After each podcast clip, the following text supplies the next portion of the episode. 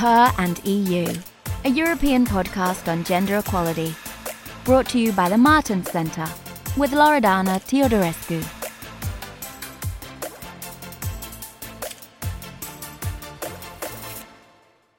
Hello, everybody, and welcome to this new episode of Her and EU, a podcast on gender equality and women's role in the society. I am Loredana Teodorescu, and our special guest of today is Nina Gregori, the Executive Director of the newly born European Union Agency for Asylum. Ms. Gregori, thank you so much for being with us. Mm-hmm. Hello, Loredana. Hello, of course, to the audience, and thank you very much for this kind invitation. Thank you, Ms. Gregori. Uh, I would like to start with your own personal story. Uh, you served uh, within the Slovenian Ministry of the Interior uh, before being appointed then the executive director of EASO, now European Union Agency for Asylum, which is really a crucial one in Europe. So looking back, what have been the ingredients of your success and how uh, being a woman has affected your career? Um, yes, it's it's very interesting question, and indeed, I'm happy to share. I would say a bit of my experience. Uh, as you know, I really worked all of my professional life in migration, and um, topics related to migration and asylum indeed. And of course being an executive director of now the european and the only european agency for asylum is of course is the peak of my career. So i'm happy that i was able to achieve that. But when you ask me about the ingredients of the success i can i can definitely say hard work. I think that's very important. Um, then I would say respect um, to the others. Of course, that means, of course, to let's say to your to your colleagues, to to the ones that are basically you, you've been surrounded. I mean, you are surrounded every every day, um, and I think also enjoying working with people. I like to communicate with people. I like to really. Um, you know, contact people, uh, to listen to people, and to talk to people. So I think that's quite it's quite important in our line of work then definitely a positive attitude because you know you can only imagine in migration world there are always challenges and i think you just need to kind of uh, keep yourself positive. You need to remain positive otherwise yeah, well it's it's really difficult. And uh, in that line i will also say a bit of persistence. I, I think a, a bit of a positive stubborn needs to be present there. Otherwise you know if you gave up quickly or too quick it's it's difficult. And then of course the support of your family, um, that really matters. Thank you. And being a woman has affected your career. Do you feel that this was, I don't know, sometimes an advantage or an obstacle? Um, I would say, in my case, this was, I would say, was always an advantage. I, it's very interesting because, of course, you know that I come from Slovenia, and historically, um, and I was born still in Yugoslavia, I mean, so that was a socialist country. But um, when it comes to the gender equality um, in Yugoslavia, you know, uh, women after the Second World War, so meaning my grandma and even before they needed to contribute to build a new society after the war. And um, I think that in this respect, it really helped much um, that the level of gender equality in Slovenia was always very, very high. Uh, so I think it's in a way it's a, this is definitely a positive uh, outcome of the difficult, although socialist times. Um, and I think that then, of course, also then when became uh, Slovenia became independent, it was never a question for for us, for the girls, um, to go to school to uh, get uh, university education. You know, this was already normal even with my parents or in their time. And I think that, of course, helped much. Um, I always worked uh, in the in the fields, as I said, of, of migration. With that, also in the fields of of um, law enforcement, uh, and this was predominantly always men's, uh, let's say, playground or the field of work. Um, and usually there are, of course, uh, gentlemen who are middle age or even, of course, before the retirement. So quite influential and important ones. But for me, really, that was never an obstacle. You know, I think that um, in many, as I said, in many cases, this was an uh, advantage.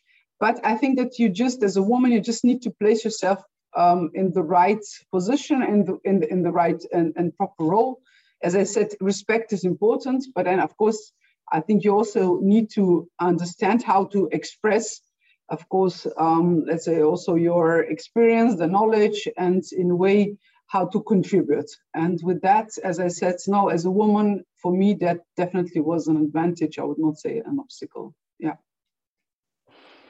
Yeah, and when it comes to women leadership, uh, I would say that the European Union seems ready uh, to be to lead by example. Mm-hmm. Have you ever felt uh, the need in your organization uh, to prompt for change, for instance, introducing specific measures to promote equal opportunities?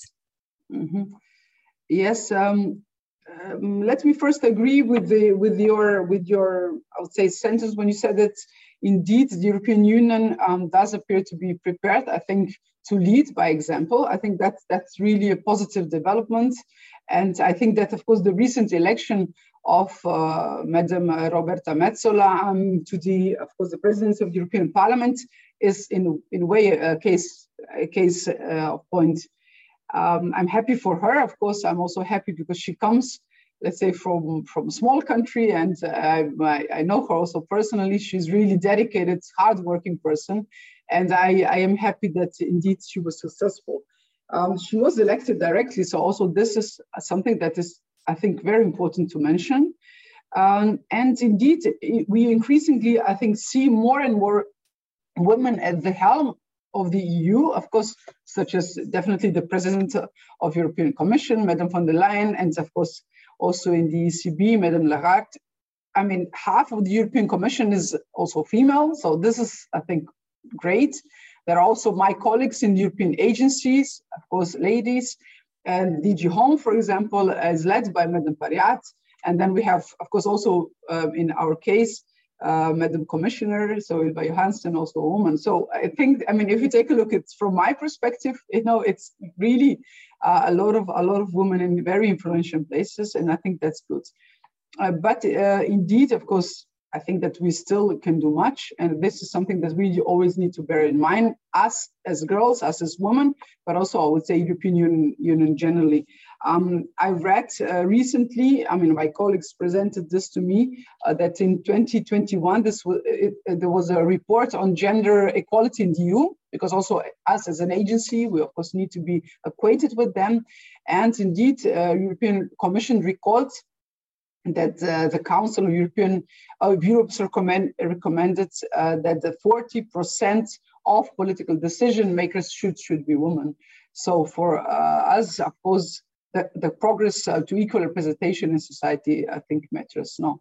But when it comes to EUAA, so when it comes to our European uh, uh, Agency for Asylum, I can only reiterate, and I'm happy to say that half of our management board members are female, uh, and that's among our staff. Um, so the staff of the agency, 60% uh, are women. So I think that even with that, well, in a way, we we uh, have let's say a, nice a nice uh, result, something to show also to the others. And indeed, it's it's I like to work with women's colleagues. You know, I think that sometimes um, there are, let's say, when it comes especially to the difficult decisions, I think they in a way see the world a bit differently and, and we can relate. And then i think it's it's a bit easier sometimes also indeed. So you are already an example, let's say. So I'm curious to know a little bit more also about your specific work uh, at European Union Agency for Asylum in relation to women. Uh, we know that men and women are exposed to different types of risk and vulnerabilities during the different stage of migration. Uh, so can you tell us a little bit more about that? I mean, what we mean by gender dimension of asylum? Mm-hmm. Yes, I think it's very, very relevant uh, question. And also discussion, discussions should be ongoing in Europe because while the gender is not uh, specifically referred to um, in the definition of a refugee, um, it is widely, I would say, accepted that it really does play an important role. Because of course, um, in you, you see that uh, the the type of persecution or harm suffered it is a lot of times also connected with gender. Before, of course, women and girls arrive in Europe, many of them have faced different forms of uh, violence, uh, whether this is sexual violence or abuse, exploitation, or of course discrimination. And it is not a secret that in many parts of the world, women are much more, let's say, vulnerable than men. And of course, the Common European Asylum System establishes um, an obligation, of course, to identify those applicants who might require special um, procedural guarantees because uh, of their age, uh, because of their sexual orientation, because of their gender. And um, I think that is very, very important. That's why, of course, proceed, uh, when, we, when it comes to uh, when we discuss about the procedures of asylum, then of course there, there need to be a safeguards, and there are already in Europe safeguards in the member states in place, um, as uh, of course uh, per adequate interview conditions, then, of course, um, we, the member states, have trained, of course, female staff that are available and to access, assess the claims of, of, of, uh, uh, of, uh, of, women in, in the crucial, and that's very crucial for the consideration of the, of course, ending of the procedure. And then also we have male family members that, in a way, can be excluded from the procedure because, of course, there might be uh, let's say, circumstances of the outcome that we need to, of course, uh, take take uh, care of. And then we also have um, the so the special accommodation that needs to ensure, of course, the safety for women and girls, as well as the social programs that can focus or are focusing on the on the female empowerment. So I think that in this, let's say, basket of common European asylum system, when it comes to especially reception and procedural guidelines, although the instruments are already there, and the majority of member states is there, I mean, are implementing those. So, and of course, our agency is helping with a lot of toolkits and tools to really um, implement and improve also that. So you mean that this is already reflected in the new mandate and agenda of your agency? Yes, yes, yes, correct. Because also before, as uh, being European Asylum Support Office, so EASO, of course, we have done that together with the member states. We've prepared uh, those guidelines. We've prepared a lot of training activities. Um, so the training curriculum that also envisaged uh, the, um, of course, the vulnerable groups, uh, focus on that. So indeed, yeah, we're just continuing to do that. And in fact, uh, will try to, let's say, of course, also make steps forward in this direction. Great. And do you think that the European Union is doing enough uh, on that when it comes to the gender dimension of asylum, or it could be more ambitious? So I have in mind, for instance, the example of Afghan women uh, who we know are particularly under risk now and likely are more likely to reach Europe to seek protection. Uh, so, what role can play your agency in this uh, in this matter? Mm-hmm, mm-hmm.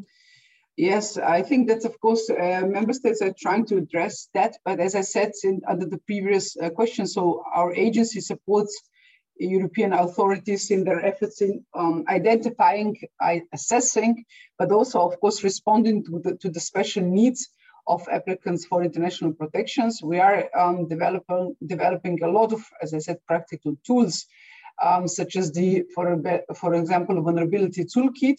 We also have a lot of so-called thematic meetings. We have over 40 networks that are dealing with different issues and questions. We invite the member states, we invite international organizations, we invite also experts to those sessions. And we want to, of course, address the issues such as the child marriage, trafficking human beings, uh, female, of course, um, genital mutilation and gender-based violence um, in, in international protection or in asylum cases in Europe. We try to offer a wide range of, of trainings, as I said, to asylum and reception officials. And of course, yes, they are happy to attend. And so I think that this work goes into the right direction. But there also needs to be awareness among our population, so European population, as you said at the beginning, Loredana, and I do hope that with that we can contribute also as an agency. Definitely i think that's that's really really important and you are doing already a, a good job in terms of communication uh, so now let me conclude with a last personal question uh, today as a woman leader you can be considered also as a role model uh, was there anybody who inspired you throughout your life yeah, well, I as a role model, thank you. I mean, it's it's a, it's a big word. I think it's very important one. So um, I, I do hope that at least I can inspire inspire my children. I mean, I have a son and a daughter, and especially yes, I would like to inspire them, or at least uh, hopefully they will find me as a role model. Um, but I, I grew up in a, a very nice and very encouraging environment, so I think that I would have to say that indeed my parents and family have been quite influential for you know uh, of, of who I am or where I am. Um, and in this respect, when it comes to family, I really need to, you know, in a way, um, well, put an emphasis to my to my to my grandmother. She was the, the so the mother of my mom. Um, she suffered so much through the Second World War as a girl, um, but then she always, you know, in a way broke broke through. Huh? She was always so encouraging and, and real inspiration. I think not only for me but also for my brother and and the other, I would say, family members, because she never, never, never gave up. So I think that's, you know, it's, it's a thing that um, I think it's, you know, kind of a stage with me. But there are, of course, many women that, in a way, have been revolutionary in their field of work, like Marie Curie, for example. I you know I, I, I think that she lived in very difficult times for women, but then she never gave up, all right, in a way. And there are so many women that are hidden in the history behind men, um, which probably you know have been very influential and have been. We know that through some, of course, uh, the stories, uh, the beautiful books. So I think that you know it's good for young women also to see a bit of a history because I think that you know there's always an inspiration for all of us. Yeah. Thank you for reminding us also those women. Uh, Ms. Gregori, thank you so much for your time, for sharing your personal story, and for giving us also an insight on the role of your new agency. Uh, thank you to the Martens Center for making this podcast possible, and thank you all for listening. We will be back soon with a new episode of Her and EU, so stay tuned. Thank you. That was today's episode of Her and EU. Subscribe to our podcast for more.